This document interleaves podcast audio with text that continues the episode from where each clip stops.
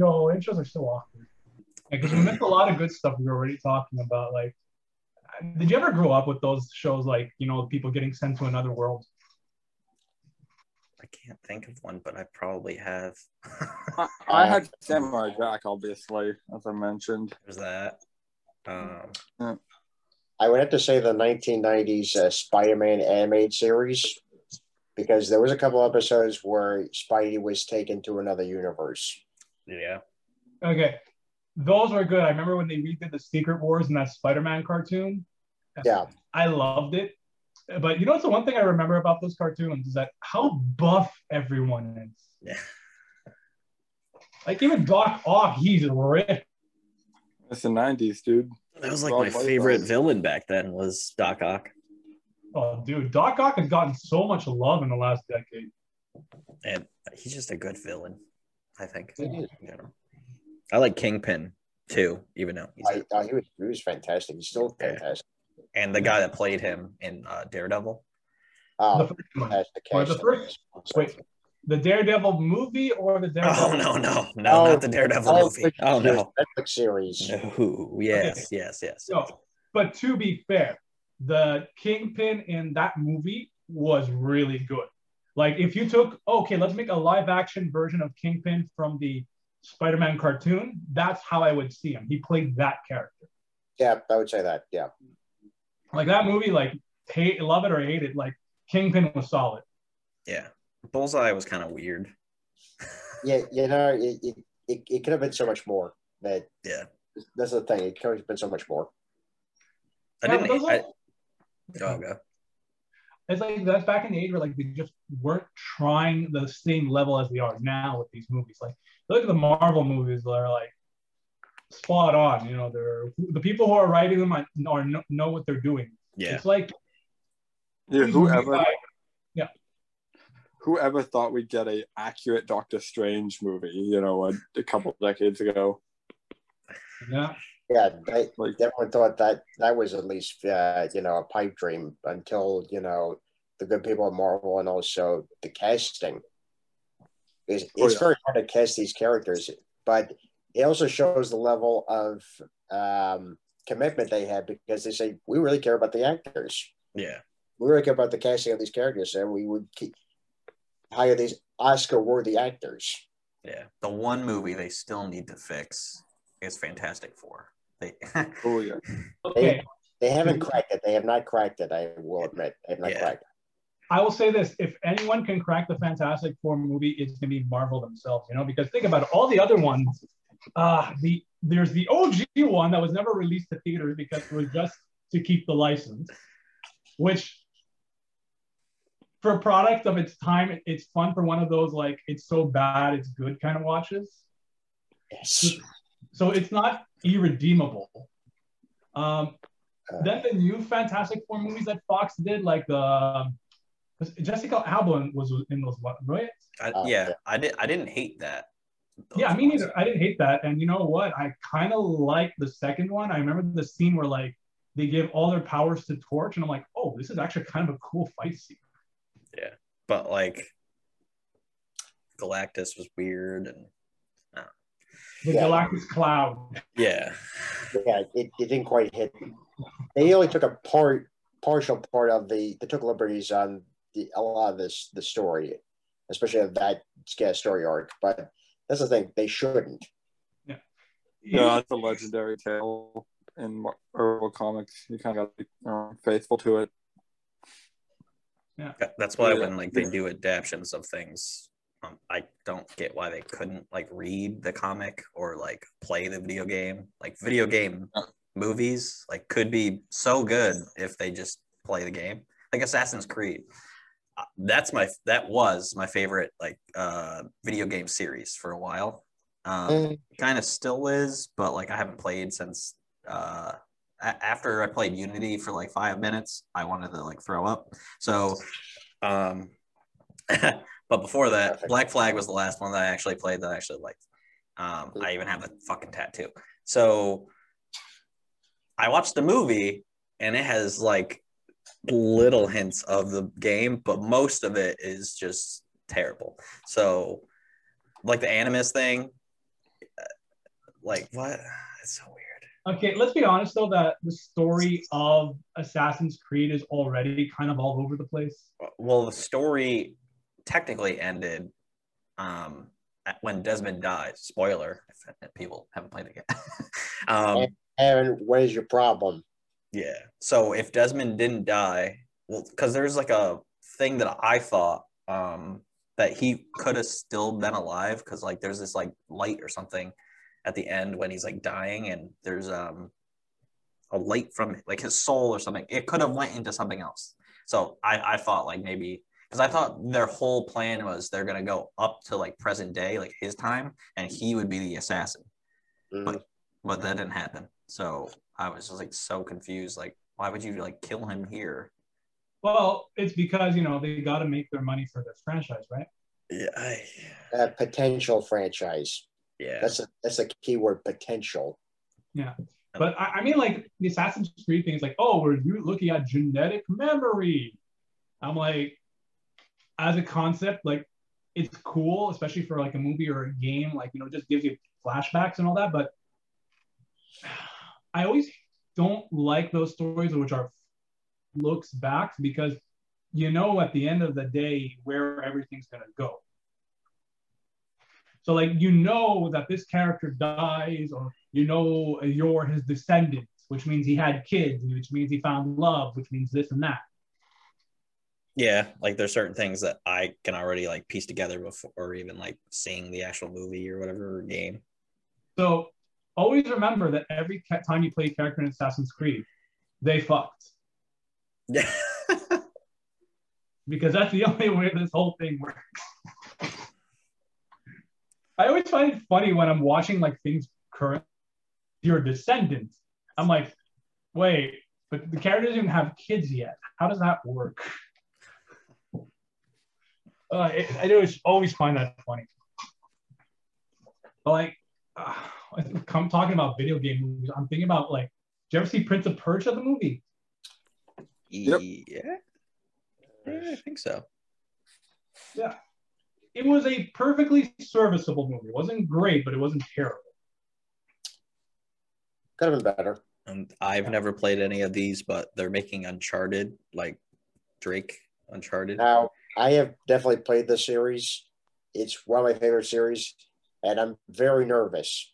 Yeah, Tom exactly- Holland. Tom Holland actually, I guess, doesn't think he's gonna do good in that movie, which is pretty bad because he's the actor in the movie that plays him, uh, that Yeah, but- plays the character. Tom Holland's a little young for it though. He like right now he, he gets a teenager. Yeah, but he, he doesn't look like he's in his twenties yet. He hasn't hit that growth. yeah, that- he hasn't hit his full puberty yet. I love the, the actor; he's really good, but like, I can't see him as Nathan Drake. I see him as Nathan Drake's sidekick. yeah, yeah. That's why, like, when I saw that somewhere that he doesn't have like confidence in himself of like, oh, he he's trying to be like. I saw like he was trying to be like more perfect, like to a T. I was like, oh, it, it was that good acting? Like he kept asking the director or whatever, the cast, like, oh, is that was that good? Like, should I do it again? Like he was, he's more comfortable being like Spider Man than Yeah. Well, the thing with Spider Man is that he also knows all those guys at this point. yeah, You know, when he plays Spider Man, he's not playing Spider Man with a bunch of new people. He's getting back into a role he already knows. I was actually watching this really cool video essay on it where, like, you know, when you see the Avengers, when you see those guys sit down and, and talk to each other and act, one of the reasons why it's so good is because they've been playing those characters for so long. Because you're not used to seeing that in movies. You're used to seeing that in TV series where these people know the characters, they know how they're going to act, they know how they're going to react. And whenever you see like a movie, it's like this is the first time they're all playing these characters, and you know they've been together for a few best, and like okay, cool. Then they leave and don't come back. Maybe they'll do a sequel. But like with these movies, are like every year they're doing something together.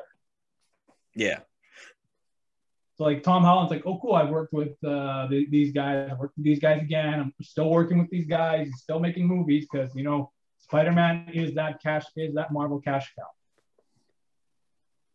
that they will just milk until eternity.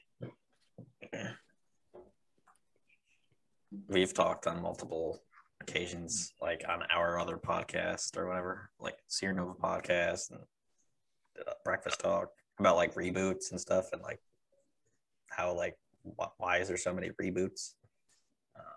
Well, the lack of original ideas. Yeah, Well, I also, actually I actually came up with like a slogan, I guess, for or it's like a tagline, same thing. I don't know.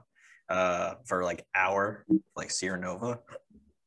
Um, when I was creating our new like bio link for Instagram, I did that like the other day. Well, I finished it last night when I had nothing else to do. I didn't want to go to sleep. So it says originality starts here because yeah, I'm trying to be original with shit, even though like almost every story has already been told, just it's now being told a different way. yeah, no, for sure. Yeah. Well, I remember there was this old joke. Like I was, I was actually in a, a writing class back at university, and um, the teacher was uh, he brought in these guys who worked at Bioware as writers, and they were telling the story about how one of them worked at Disney for a while, and they joked like there's only four stories ever told, and we just keep retelling them. And so like, yeah, that's the Disney formula, and they joked about that. And then somebody from higher up at Disney came down and was like, okay, cool. There's only four stories ever told, and we just keep retell them in different ways. And he like he said like, and at that moment I just died internally. Okay, like piece of me just like dropped dead. And like you know, it's kind of true. Like you know, looking back on it, there's only so many stories or structures or formats that have ever been told, and we just keep doing it over and over again. Yeah, that's actually I think Dylan mentioned that or someone mentioned that before. There is only four stories that that have ever been that's that you can do, and then you just tweak it a little. So yeah yeah because then the thing is that if you deviate too far from that, you just don't make things entertaining. You know, I'm not going to write a story about me sitting down on my computer all day writing. Like, oh, and then I thought about this idea, and then I thought yeah, that's not. It's like not entertaining because when you write these stories, you write them to be fun, entertaining, maybe teach a lesson, like make you think. That's what you want to do. yeah. So, That- like, yeah, Yeah, that actually reminds me because um, there's I came up with three new comic ideas, uh, like plots that have nothing to do with my superhero stuff. And one actually reminds me of like Misery because uh, just how it is. So there's this artist that want to like collaborate with me, and then I sent her the three story ideas, and then she hasn't said anything yet back. She's probably busy with like her own comic or whatever. But um, the one is literally like misery it's not like a complete copy because it's a little different but it's almost the same thing of like this obsessed fan kidnaps this person that's part of a band like giving away my plot i'm, I'm like they kidnap this person that's part of the band and then they are forcing the band per like the band member to like remake an album because like their new music like sucks so she's like, I don't like this album. So they have to like redo it or whatever. So they have a whole studio. Yeah. So it's a lot like Misery. Instead of writing a new book, it's like you're stuck inside a studio and like you're being tortured until you actually write, like make your album. so to be fair though, that kind of sounds like any of us who've ever written anything. Like, I'm just gonna lock myself in my room until like I finish this damn chapter. yeah. It's just like basically the externalization of our sentiment when we write. And I just use a lot of big words. Wow.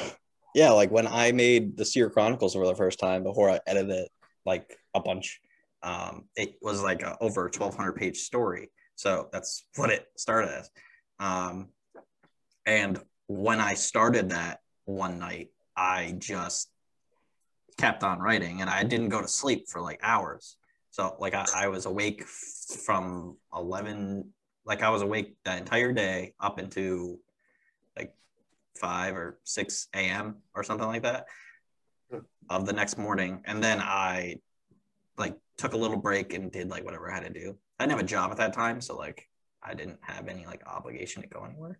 And then I just kept writing for the next like month or two. All I did was write that because I I didn't go to sleep because I had I had new ideas popping in my head like oh I can use this person as a character. I because I use like people from my actual life as like certain characters. You'll if you- if you knew like certain friends of mine, you'll be able to see that when you read my comics. Um, So yeah, I didn't go to sleep for a while when I was writing that, and uh, that started to leak into like other stories that I've done. So Yeah. Um, yeah, I'm the same way when it comes to creating characters. You know, I do like to add people that I know just to keep it real. yeah, and like I, I Keep it believable. yeah, and I can actually like because most people don't know the person that I'm using as a character. So like I have my friend Ryan as this archer character, like a Green Arrow type character. Um, so I take his personality and then I just like I add something else to it to you know because for the story. So like in real life, hoping that never happens, his wife dies. His wife is like is dead. So the story actually doesn't have an origin yet. Like it, I already wrote the origin, but like I'm not releasing the origin yet. So the first issue is actually going to be like months after the origin actually already happened, and he's already like a badass like superhero. Um, but he has that personality of like the actual real person, and I actually did that for a number of people that are in like the Seer Chronicles too and stuff. There's a character that I used to be friends with, and he, he's not my friend anymore. And he's a character that's in the second issue of Seer Chronicles, but I don't want to name the actual person. But he Oh, he just he, he later has like a death. Um, oh God. and it's like very very bad because I don't like this person. So like, and I and I gave it like fan service to my friend Ryan because he really doesn't like this person. So I'm like, your character is going to kill this guy.